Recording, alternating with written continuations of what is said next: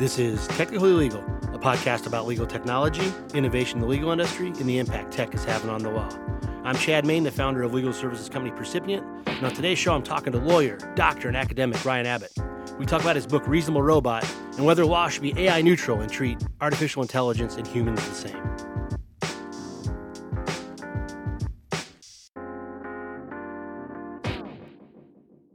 If you use artificial intelligence to invent something, should you be able to get a patent?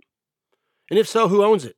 Do you own it or does the AI? To date, most courts and governmental IP offices have said if it ain't mostly invented by a human, it isn't entitled to protection under intellectual property laws. Or what about tort law? If a driverless car injures a pedestrian, should the AI driver be held to a negligence standard just as humans would if they hit somebody? Because generally, products causing harm are judged by a strict liability standard. Or here's another one What if AI commits a crime? Say it steals some money from a bank account. Should it be held to the same standard as a human under criminal law? And how would you even do that?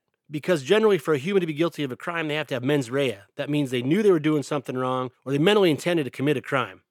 Can AI even have mens rea? These are all interesting questions and the subject of a book written by today's guest, Dr. Ryan Abbott. It's called The Reasonable Robot. In the book, Dr. Abbott argues that law should be AI neutral and artificial intelligence should not be judged any differently than humans, i.e., the reasonable robot standard. He argues that maybe inventions created by AI should be entitled to protection under intellectual property laws. And he also posits that if AI causes harm, maybe it too should be judged under the same standard as a human. To say Dr. Abbott's a busy man is an understatement. He has a medical degree, he has a law degree. He practiced medicine for a while and then got into biopharmaceuticals.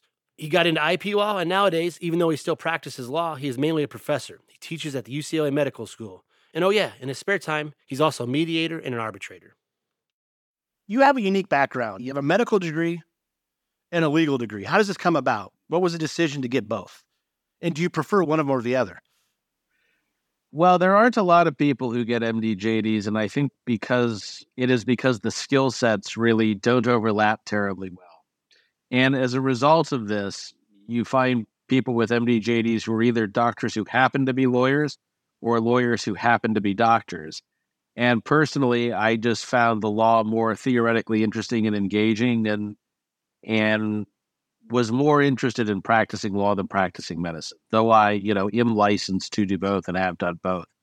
When I was, I did a dual degree program in medicine and law, and, you know, thought there were kind of three ways someone could marry those things well, you know, doing medical malpractice, which my medical colleagues wouldn't have forgiven me for, doing healthcare regulations, which I've done some of, but uh, it is pretty boring to just about anybody.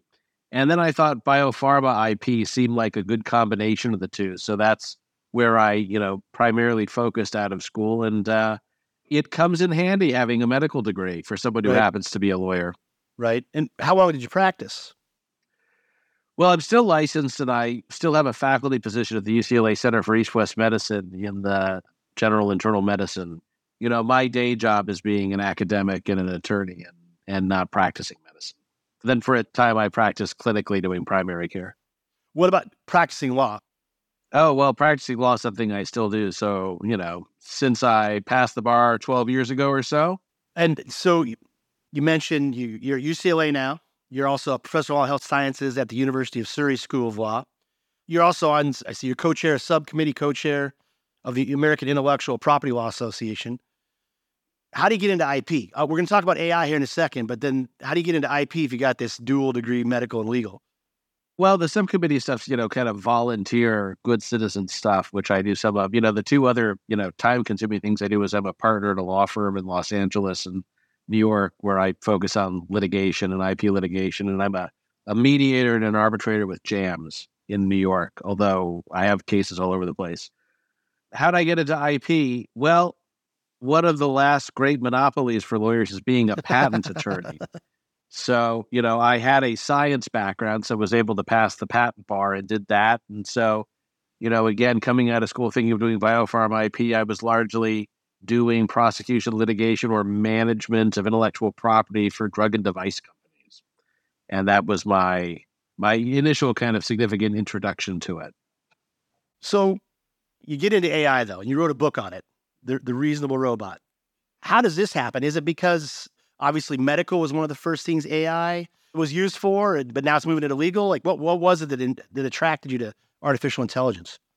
Yeah, it was thing one thing to led led to thing two. So I was doing work in biopharma IP, and AI was being used to do a lot of work in drug discovery and repurposing, which I was involved in. And it was interesting to me. You know, in particular, there was a company claiming that if you gave them your therapeutic target as a drug company, that they would have an AI go through an antibody library and pick out a therapeutic compound for you to basically try and get approved as a new drug.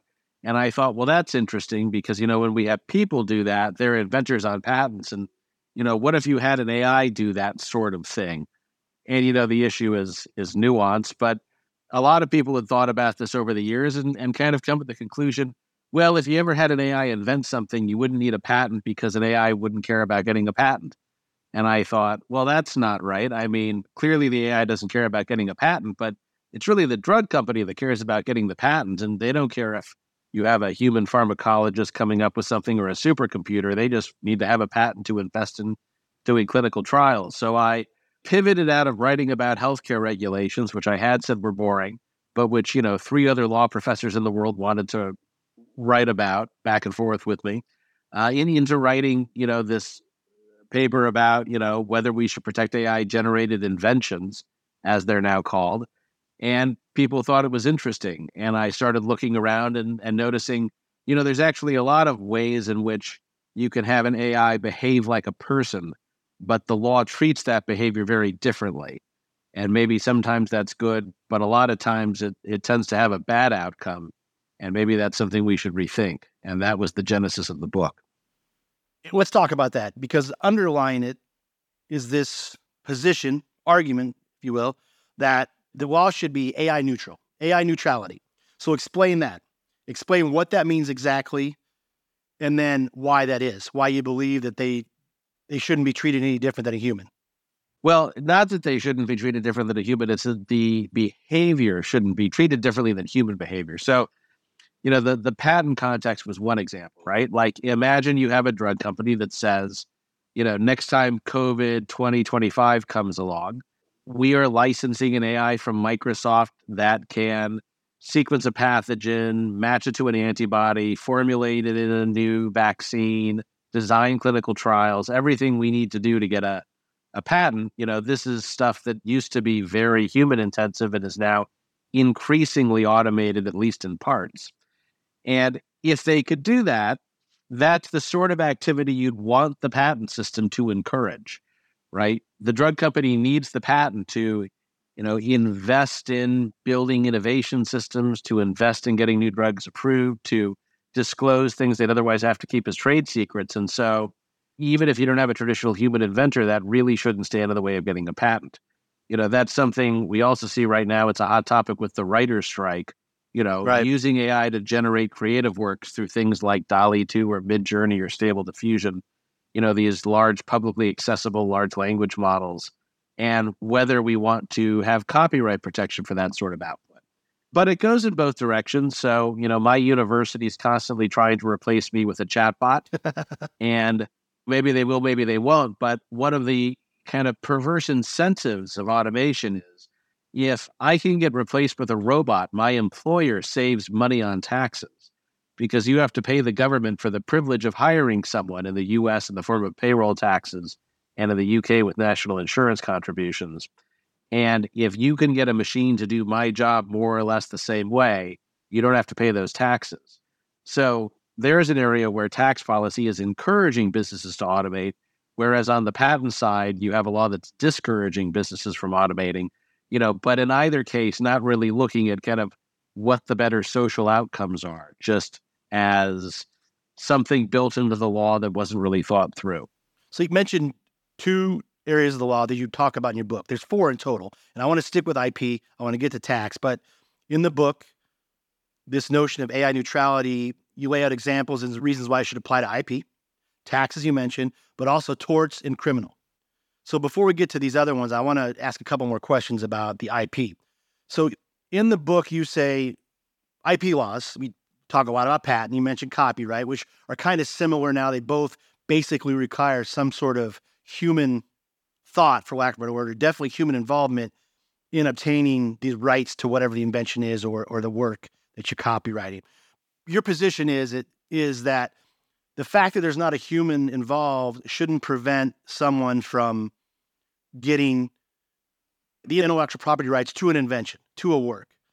But you also say that you've also noted that there probably have been patents out there created by AI. The ideas have been, been created by AI, but the humans didn't disclose that to the patent office and the, the patent ended up issuing. And you say that is not the preferred route to go. That the patent should be in favor of the AI, the AI, the, the AI creator. Why the distinction there? Why does it matter that the because there's definitely got to be a human involved most of the time for something to be created by AI. So why does it matter if the human didn't really disclose it? They had that help. Well, I mean, it's a little different for patent and copyright, you know, so we could talk about each one, but on the patent side, it's not that there's no human involved. I mean, there's always humans involved, you know, among other things, people had to make AI systems or train them or program them and look at their output and all sorts of stuff, right? The, the claim is that there is a thing that someone does that makes them an inventor. And what that thing is and how we define it varies widely by different countries. The US has kind of one of the strictest requirements for someone being an inventor, which is that you conceive of the invention, which is basically that you have a mental image of the entire operative invention in your head. And if you contribute to the conception of any claim of an invention, that you're an inventor. Other jurisdictions are a lot vaguer on what makes someone an invention. Right now, if you have an AI that can automate the conception of an invention in the way that we have AI that can now routinely automate the generation of a creative work, again, it's not that there weren't people involved, it's just there wasn't someone who was a traditional inventor and that work was done by an AI. Now, why does that matter? Well, it matters for a couple reasons. In the United States, having an incorrect inventor in an application can render an invention invalid or unenforceable. And the patent office wouldn't know about this unless you went and told them, like we did in our test case. But if you were suing to enforce a patent, let's say you were Pfizer suing a generic company for a new COVID vaccine. You know, the lawyer representing the generics company would ask the inventor at Pfizer, you know, how did you come up with this? And if the inventor said, well, you know, I use this AI that I licensed from Microsoft. I don't really know how the AI works. And it generated and modeled the performance of 300 virtual molecules. And I don't know how it made them and I don't know how it modeled them, but I know that it told me that this candidate was the best performing one. So I gave this to our patent attorneys and they filed for it. You might well lose your patent at that point. So, right.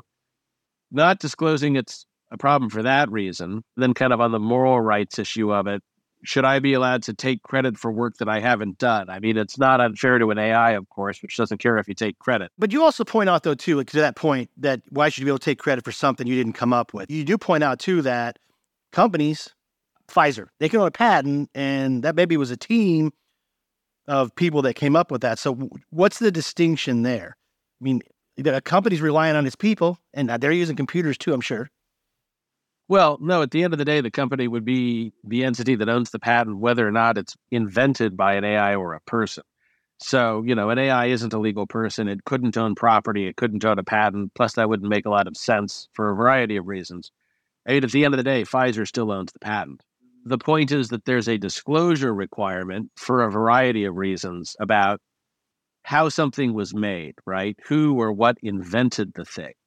That's the distinction I'm trying to draw, though. If Pfizer sues a generic and they say, well, we ran a bunch of tests using Microsoft AI and OpenAI and stuff, and this is the best thing, explain the distinction for, in your mind, the best law for patent given to AI versus the company used people.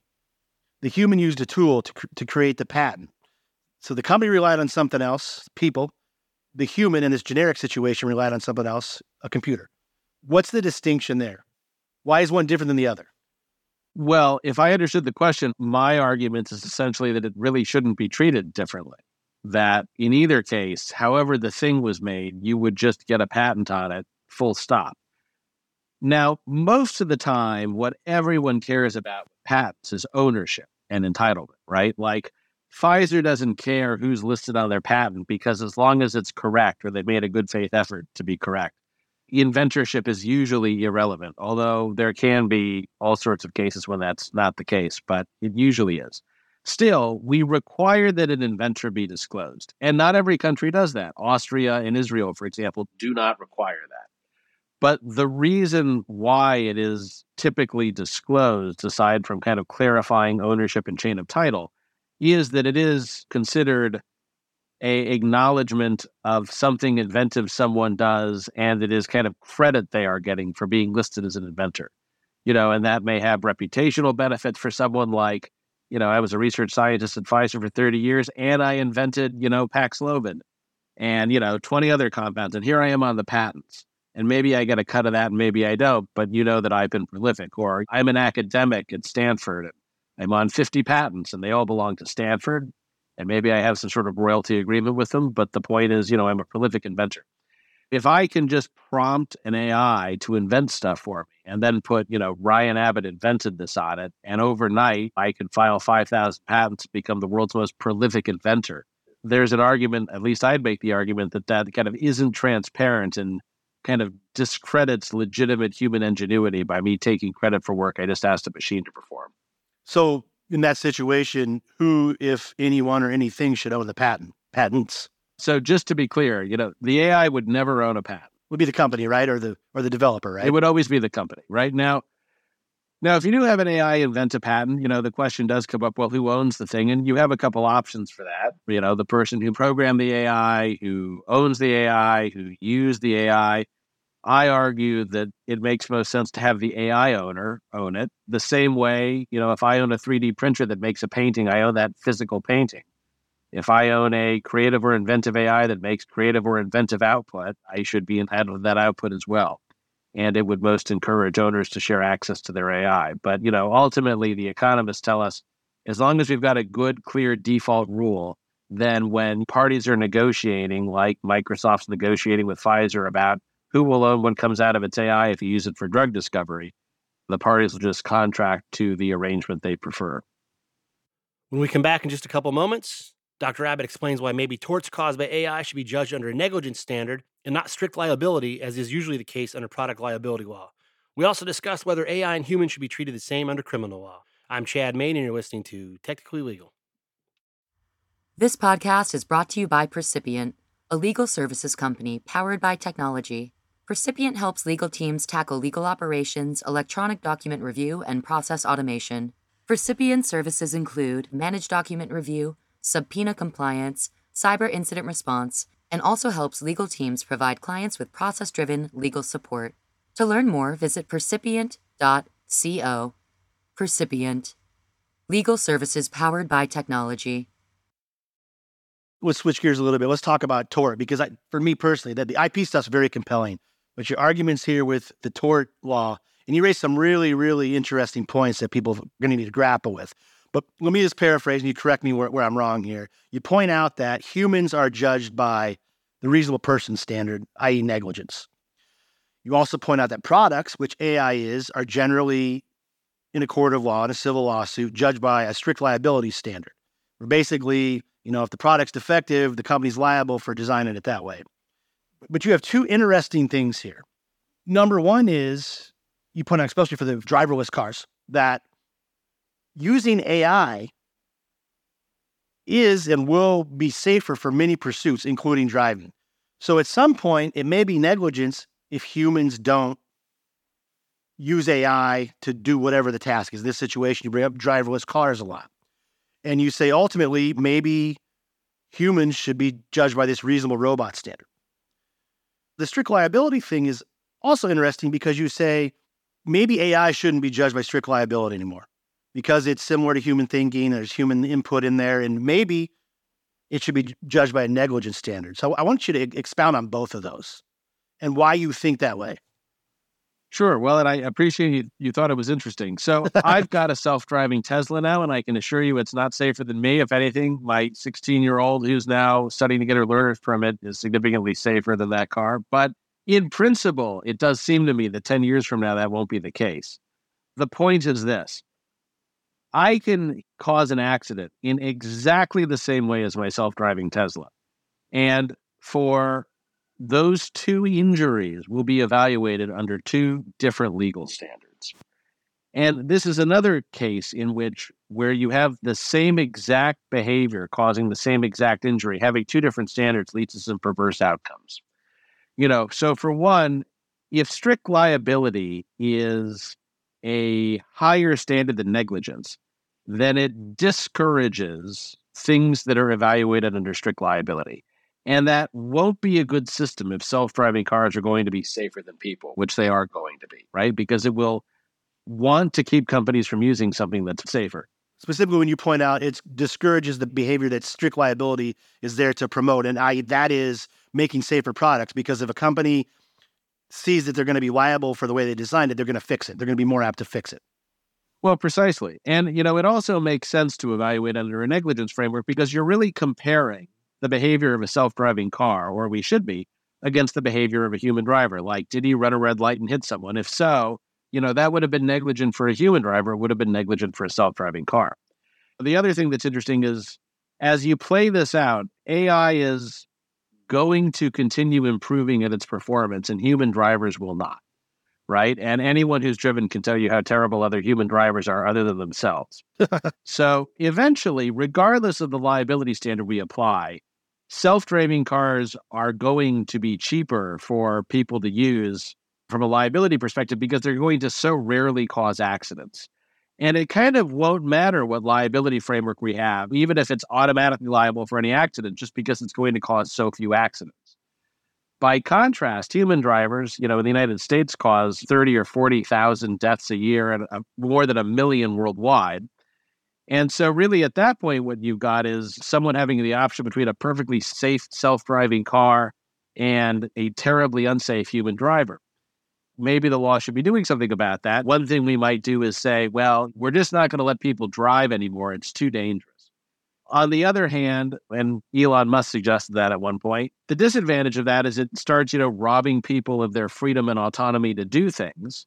So I don't know that we want to have a rule that says you can't drive, you know, but on the other hand, as a pedestrian, I shouldn't be responsible for the cost of an accident if you're choosing to put yourself and other people in danger by driving when you could be automating. So, if self driving cars become the standard way that people travel and someone chooses to drive and causes an accident, I think the reasonable person standard is then essentially based on the standard mode of transportation, which would be a self driving car. If you cause an accident that a self driving car wouldn't have caused, you would be liable for it. And so this wouldn't keep you from driving, but it would internalize the cost of accidents on human drivers who choose the unsafe alternative.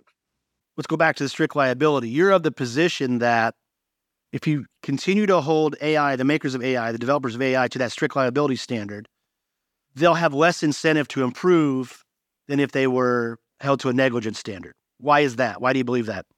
Less less incentive to improve. I think they have plenty of incentives to improve. There will be a counter incentive to deploying the technology, right? So let's say you're Uber and you've got a choice between a human driver who, if they cause an accident, is liable directly at negligence, or employing a self driving Tesla where either Uber or Tesla would be liable in strict liability for causing the same accident, right? So if you have higher liability costs, associated with the automation option, it pushes you to not automating.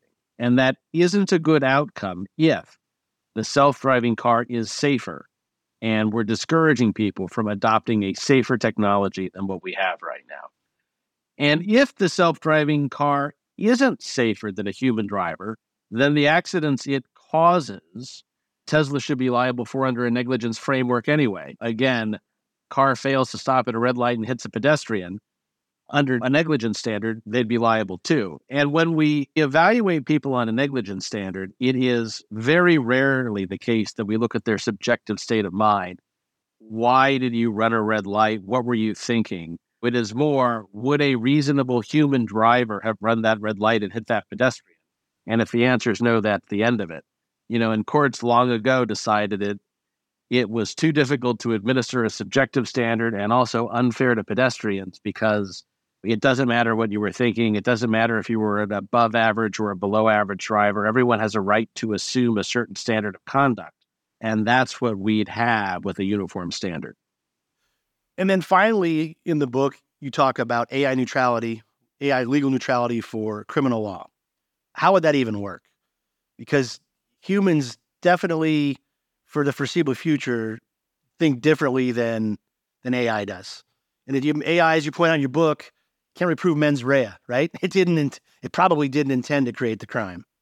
Right. So the criminal law chapter was was a bit more of a thought experiment, but you know, essentially, it was asking whether or not it would make any sense to think about criminal law in the context of an AI, and it came to a couple conclusions. You know, and criminal law, I think, was the right area to focus on this because most of the law, I would argue, has pretty utilitarian goals right? So, not that we don't sometimes care about the ontological things in, you know, IP law or torts or taxes, but we generally don't. So, by that, I mean the purpose of patent law is to incentivize innovation, promote commercialization of new products, and encourage disclosure of trade secrets, right?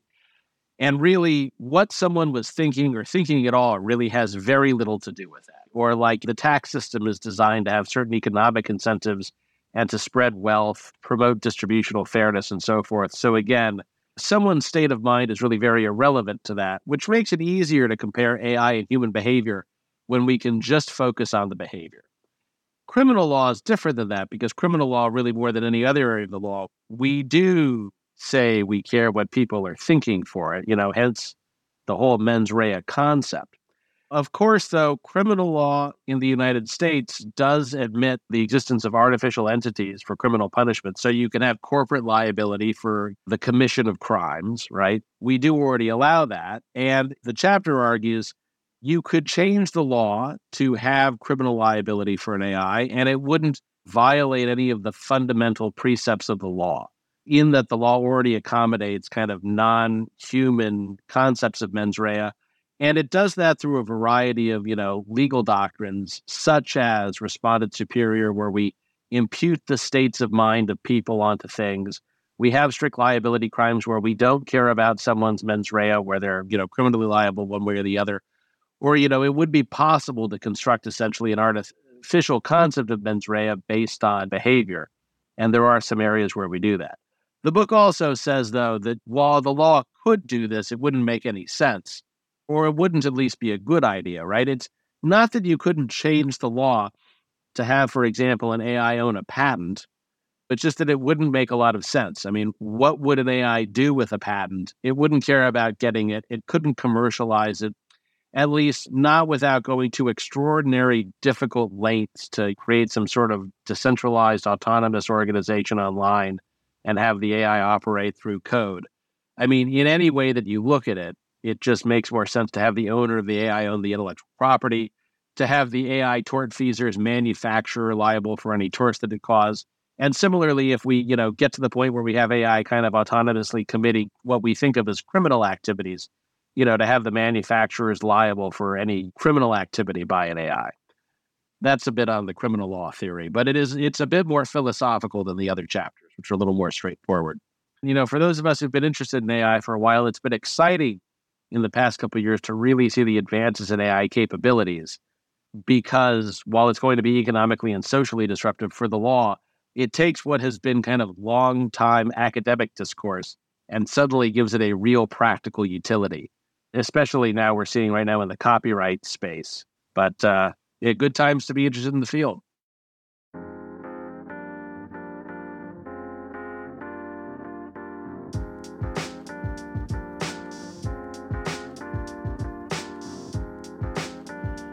Okay, that's a wrap for today's episode. As always, we really appreciate you listening. If you want to subscribe, you can find us on most major podcast platforms like Apple, Spotify, Google, Stitcher, etc. Also, if you like us enough, I hope you leave us a favorable review. Thanks again for listening. Until next time, this has been Technically Legal.